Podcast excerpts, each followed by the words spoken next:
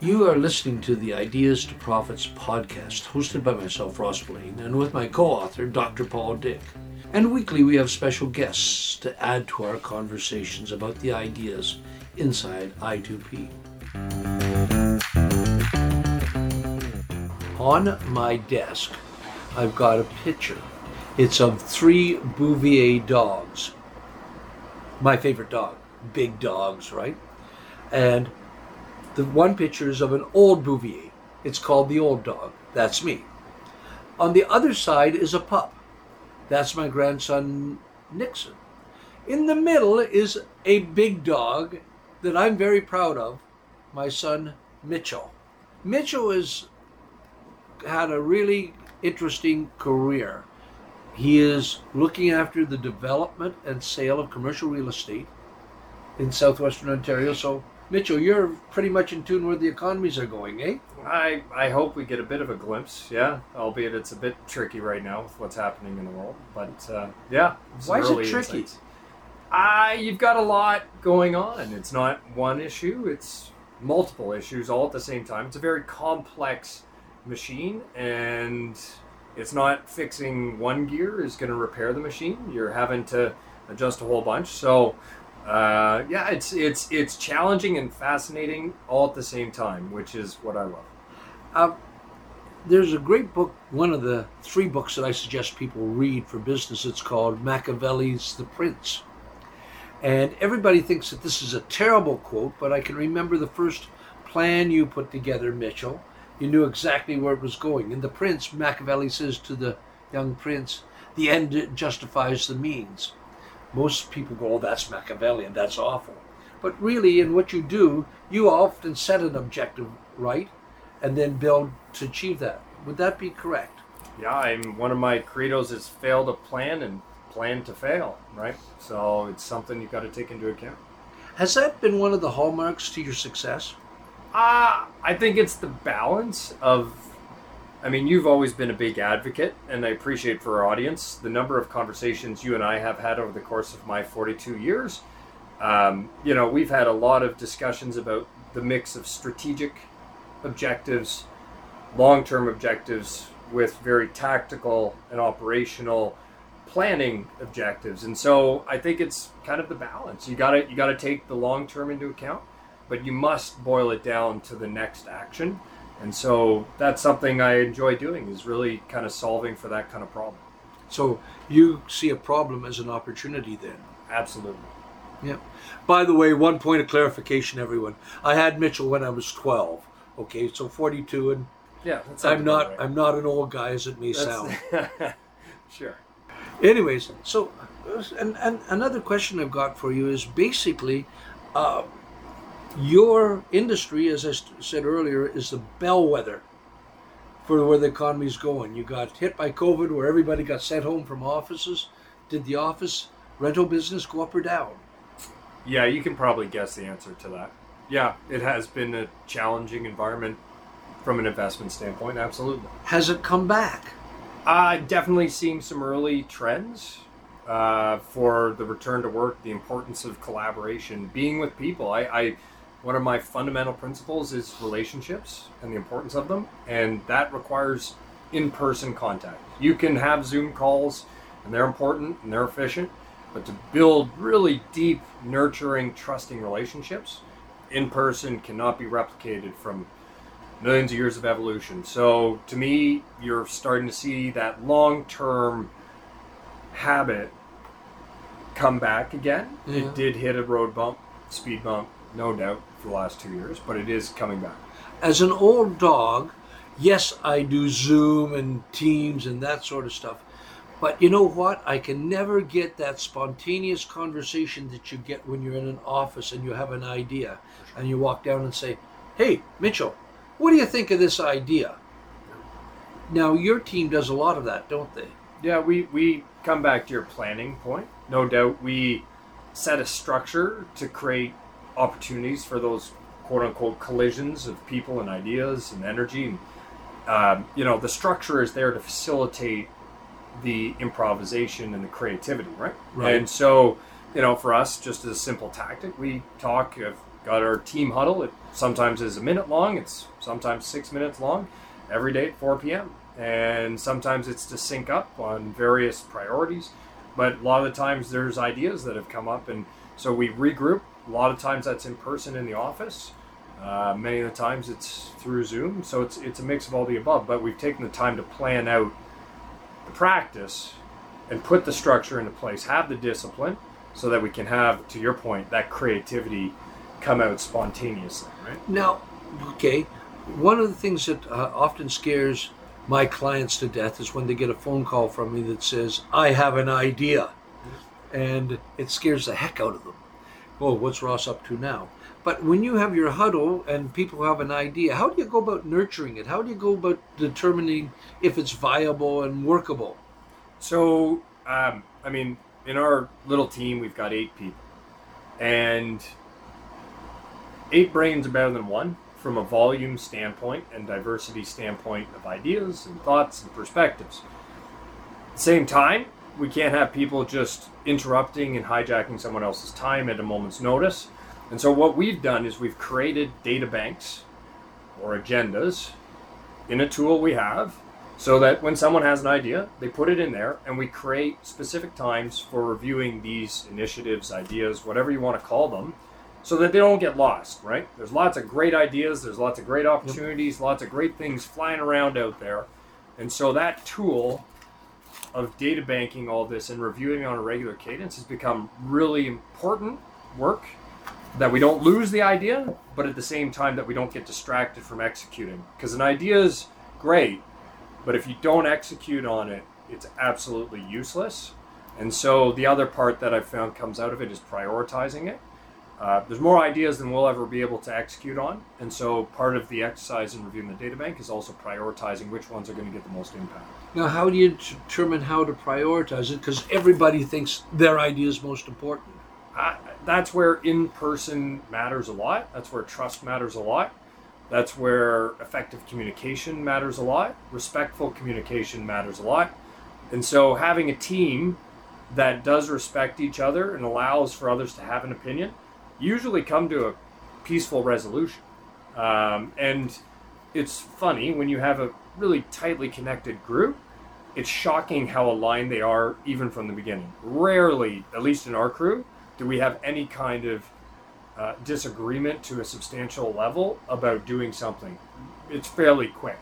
And so, again, I think that's the level of relationship coming through that everybody already knows. Yeah, this isn't important. We know this isn't important. No, but this one is, and so you, the alignment usually is already there. Now you're charged within your new role as a senior vice president, yeah. which uh, to developing your particular company across southwestern Ontario.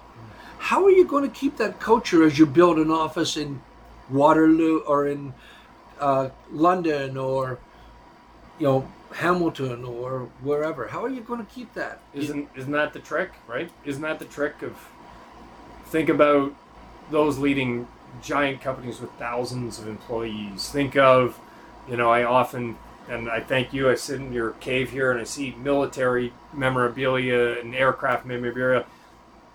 You think about military and how does a single general or admiral create real deep relationships with that number of people, I personally don't think it is a case of really deep nurturing relationships because that takes time.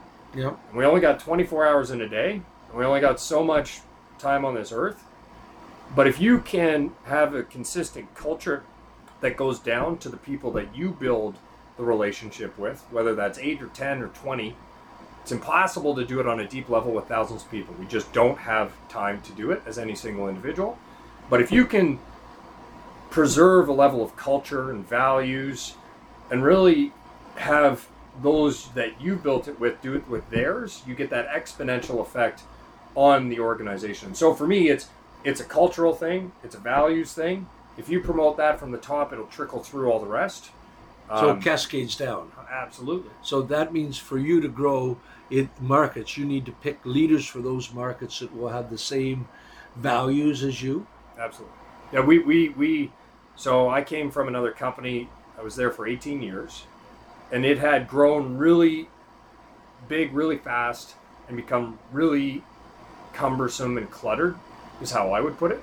No, no negative reason for it, except for it went through a really rapid growth. And so we've learned the lessons of the pains of that. And our objective in JLL is to be better, not bigger.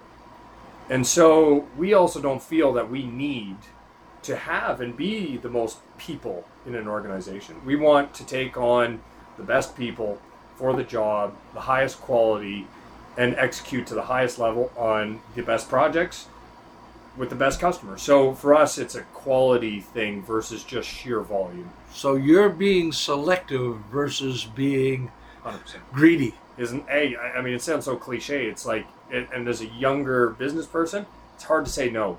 You want to do great things for lots of people but you i think it's you know for me it was when i had kids that you recognize you only have so much time left on the earth. You're only going to be able to affect so much change in any given amount of time. You got to pick your spots. It's a prioritizing of people you work with, people you deal with, people in your life, right? Yeah. So it's it's that's how I see. it. It's interesting because, as you know, I'm working on our third book, and it's called No Stop. And no, you know what the word no stands for? No. Next opportunity. There you go. You have to look and see. And when you do it, you start thinking opportunities and potentials to be able to pick the right opportunity. And that's and that's that's a, a you know that's the trick right now. And you never fully know. You're never going to guess it perfectly. If you did, you'd you'd be infinitely wealthy, right? That's not how it works. But having a long-term thesis, having specific values, I think is your compass that will get you through it. Um, but you need to back to your point about planning. You do need to boil it down from this large nebulous idea to how do we actually take steps forward towards that objective. You may not be a straight path, but it's a question of do you stay on on a path, right? I still remember when you and I were doing some planning for what you were going to do with your, your career and everything, Yeah. and we wrote all over your kitchen I- windows in your house. Clearly. We literally filled all the windows, eh? It was fun. No, it's uh, there's there's something very stress relieving, let alone important about just putting it all out there. You mentioned the window with the the, the dry erase marker, Yeah, or you know, for our our team, we use an app that serves as a place just to keep and have visibility on all these ideas. yeah. And like what you showed us, it's just about prioritizing, execute, rinse and repeat, and you're constantly evaluating that cycle. I want to change gears just a little bit. Yeah. Uh, where is our economy going in your mind, and how are we going to get through this rough period over the next, I think, couple years? Would you say? Yeah, it's. I mean, we've been in a state of volatility for the last, for sure, two years since the pandemic, and I mean, it's anybody's guess where everyone's got an opinion. No one really knows. I, I for sure do not know where we're going. What I'm looking for right now, though, is early indications. Right? You you never are going to be fully sure of something's long-term trajectory. Uh, pardon me, long-term potential, but you can kind of start looking at the trajectory. And so what I found from the limited number of, you know, cycles, recessions and growth is that there are certain trends that are going to be beyond kind of overall market and economy kind of stuff and they're going to come out even stronger, right? Um, I, I fundamentally believe we are going through a big shift in globalization. Um, that is one that I'm, I'm not sure we've fully accounted for in Canada. Um, I, I think we've got an incredible amount of opportunity in Canada um, based on resource availability, population growth, um, social balance, right? I, I mean, nobody's perfect, but we do have an incredible amount of really good things going in Canada. So for me, that's not a detailed answer to your question where we're going, but what areas might not be hit as hard or which ones might accelerate fastest out of this. Right now, we're in the downdraft. Like you're you're, you're dealing with it. We're all going to deal with it for however long it's going to be. The question becomes is which ones on a long term basis are going to emerge first. Uh, maybe that's countries, maybe that's economies, maybe that's certain business industries. Um, no doubt, I, I back to my point about globalization. I think the, the emergence of reshoring for our own domestic population, meaning making our food here or making things here, will have a big place over the course of the next 20 years. Um, how quickly it happens is anybody's guess, but there's no doubt the alliances of the past in the world is changing. Um, it may not be ruined forever, but no doubt for the next little while, uh, companies, people, society is going to have to rejig where they get their stuff and how it's made. So I, I think that's where there's a lot coming out of it. There was once a project in Ontario that said they were going to turn southern Ontario into the food industry center for Canada and northern United States. Yep. Are you seeing that happen now? Is it coming? Is it I mean, look, we're, we're right now having this conversation in Brantford, Ontario, Canada. And stone's throw away from us is a Ferrero chocolate plant that makes pretty much all the Nutella for North America. And I mean, it's Nutella, but that is a tremendous example of some of some of the, the domestic production of food that could be here. And I, I have to be careful. I'm under confidentiality and a few other things, but there are more coming to Brantford, to parts of southern Ontario. The, the question will be is can we as government and policymakers like can we meet it quickly?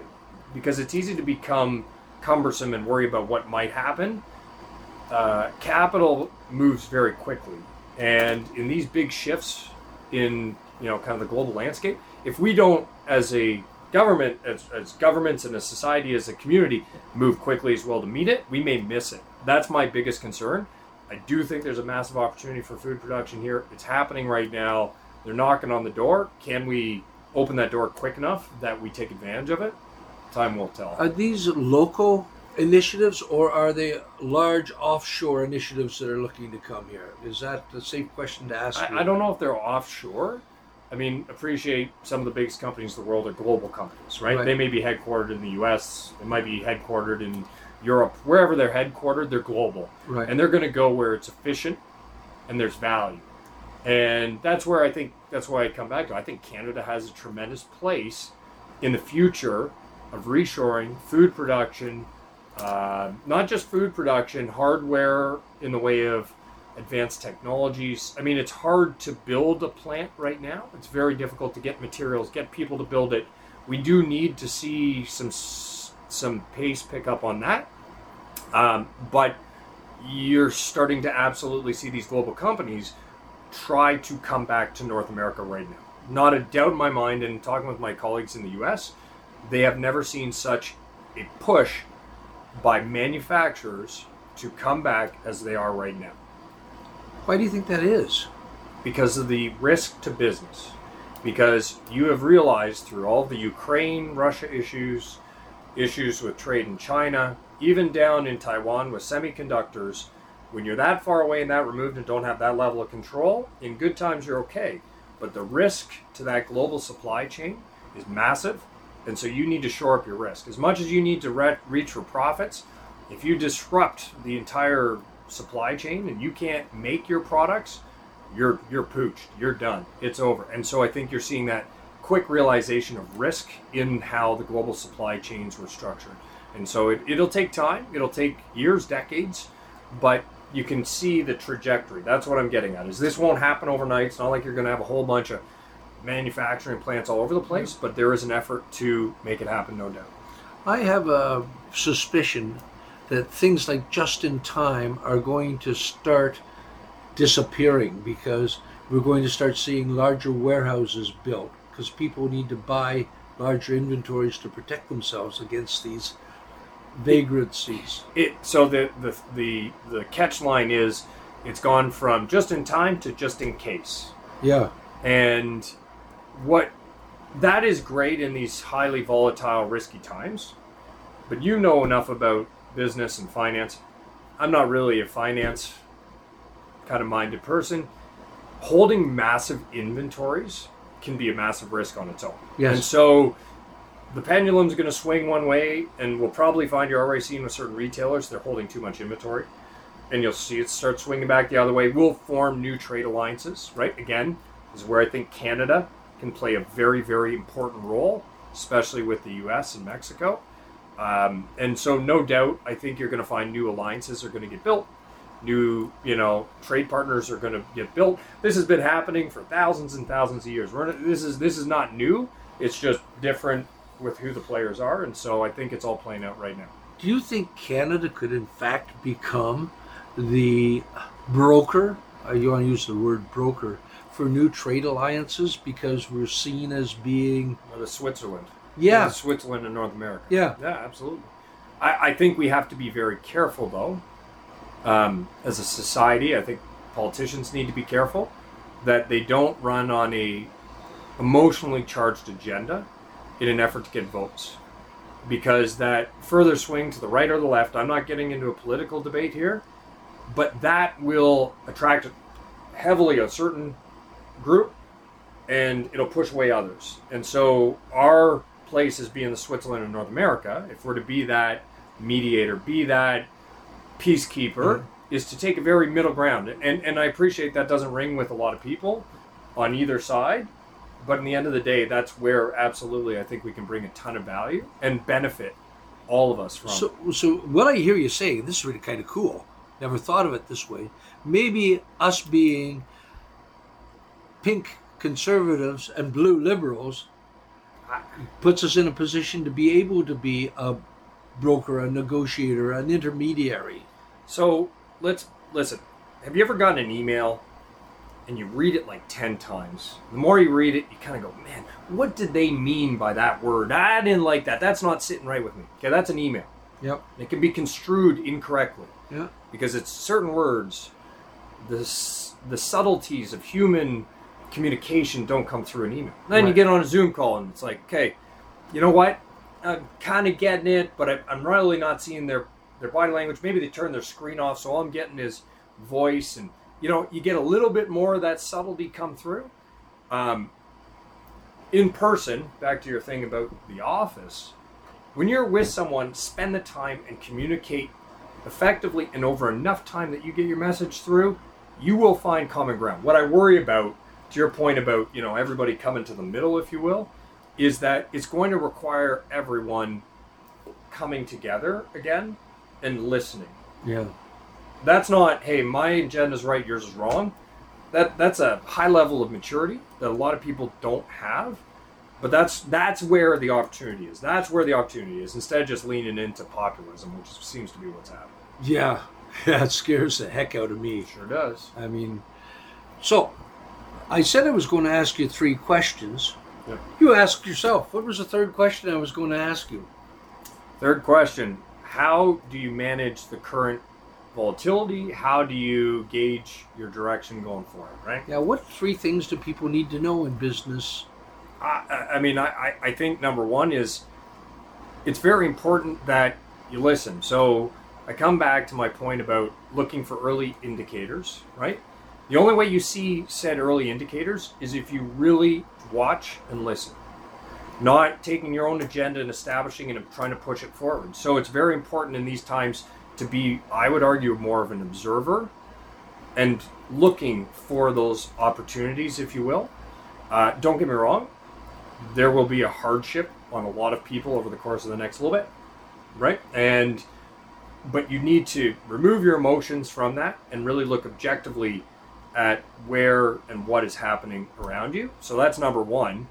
Number two is to to not lose, um, not lose your long-term vision or thesis in an idea. Meaning, if you feel that manufacturing has a place in Canada because of certain reasons, what has disrupted that? What would disrupt that? Or is the long term thesis still intact? And I think it's easy to get caught in the day to day, hop on social media, all of a sudden it's like, oh, something bad's happening. And you lose that long term viewpoint. And so you need to really kind of back up, listen, back up. And then the last piece is boil it down to action.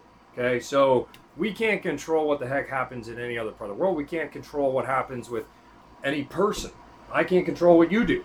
What I can do is what I control and how I respond to things. And so if I'm making a step, big or small, as long as it's a step towards that long-term strategy with an attentive, you know, kind of ear, watching for opportunities, listening for risk, I think you'll move towards a much better future, right? And the world will if we all did that. So that's how I think you blend that cycle of long-term thinking with short-term is through attention, respect, and action, right? I hope that made sense. I, yeah, I, I, if I could boil it down into one simple thing, it's not jumping to conclusions, it's looking for patterns. And Well once you understand the patterns, look for the ideas that you can nurture within those patterns. Well said. And once you've done that, back to our basic hypothesis, you then can start planning. Agreed. And and I think you have to be careful that you know you, you need to go in with a hypothesis, but you need to be ready that it's wrong, or that it has risk and it needs to change. Yeah. Because no doubt paradigm shifts happen, right? Different things happen, and you need to be prepared to walk away with it. And that's it's it's very Zen like. I mean, I'm a huge advocate of meditation, but you you need to be able to set your own ego and emotions aside in an effort to make the best decision if you're thinking about a business, right? That's my I love one of the things is Elon Musk with his six rockets. Have you heard that story? no. He put enough money in to build six rockets because he believed that four of them would fail, and each failure he'd win from. And he did, in fact. Learn from. But you know, the first one failed. He learned what went wrong, and they fixed it. Second failed, and that's basically you're right. Don't get intransigent. Don't get stuck on where you're going. Don't pivot too fast, though. You you were not long ago talking about resiliency, and you know, like there's another saying with failing is and, and learning from failures is fail fast. Yeah. right? In fact, you know, you're never going to get it all right. So it's the speed at which you fail, how often, and how you recover from it and learn from it that actually will put you further ahead, right? So you, you nailed it, right? Fail, fail fast. Yeah. Well, thank you, Mitchell. It's been Pleasure. enjoyable having you here. I mean, I am, can I say it, quite confident or quite without getting sentimental. Yeah. I'm really proud of you. Uh, hey, you know what? I you were given the dog story, so I'll I'll get sentimental. So I hope that one day, I'm that old dog. My son can grow up to be the big dog, and you're just doing what I hope to do one day too. So thank you. oh, God, I'll be in the pound. Not, yeah, yeah, yeah, yeah. I'll be in the No, pound. we're, we're, we're, we're putting you down. Oh, okay, fine. Get it. okay, so thanks, Mitch. Thank you. Download all the latest I2P episodes wherever you listen to your podcasts.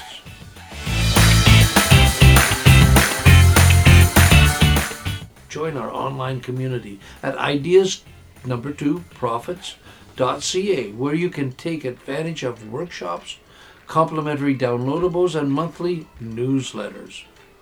And finally, should you require someone to do a keynote address to one of your associations or groups, Paul and I are available. We also have a series of workshops that will be downloaded from the website that you can absolutely provide to your staff in your working environments. Thank you again. Have a great day.